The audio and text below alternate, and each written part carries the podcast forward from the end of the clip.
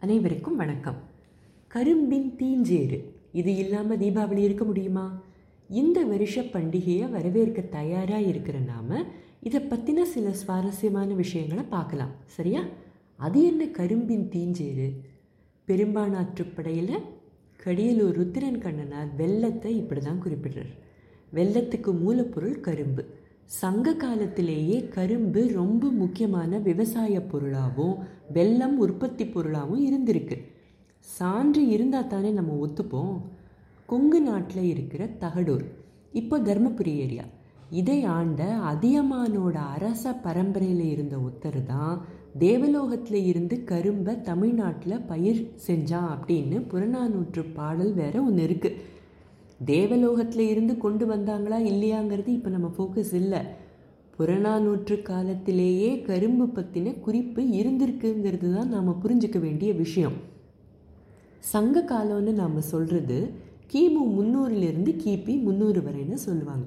அப்போ அந்த பீரியடில் இயற்றப்பட்ட ஒரு இலக்கிய நூலில் குறிப்பு இருந்ததுன்னா கரும்பும் வெல்லமும் அப்போ இருந்ததுன்னு தானே அர்த்தம்.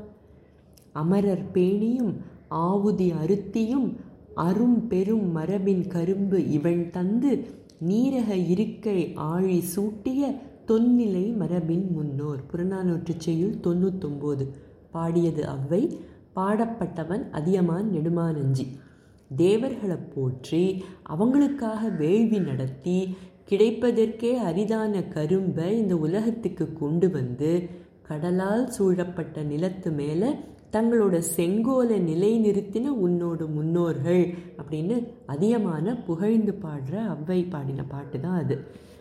அரும் பேரால் அமிழ்தம் அன்ன கரும்பு இவன் தந்தோன் அப்படின்னு முந்நூற்றி தொண்ணூற்றி ரெண்டாம் பாடலில் ஒரு பாணன் அதியமானோட பெருமையையும் வெற்றியையும் விருந்தோம்பலையும் சொல்கிற மாதிரி அவ்வை எழுதின இன்னொரு பாடல்.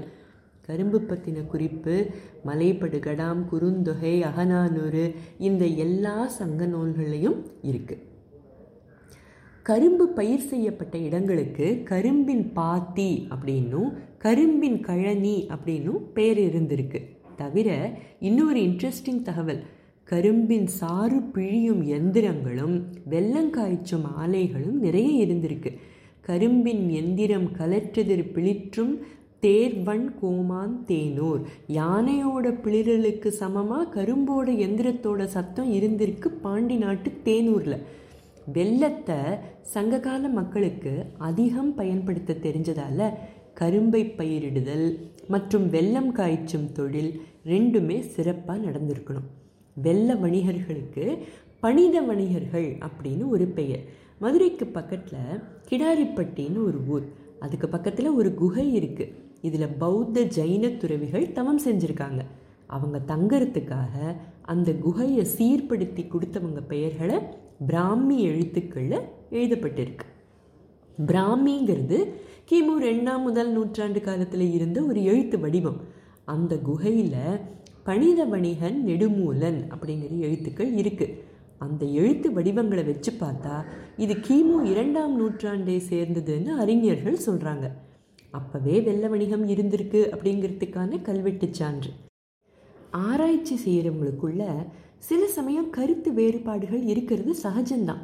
ஆனால் ஆசிரியர்கள் எப்படி ஆய்வு செய்யணும்னு சொல்லி கொடுத்ததை வச்சுக்கிட்டும் படித்ததை வச்சும் என் புரிதலுக்கு எட்டின விஷயம்தான் இன்றைய பதிவு.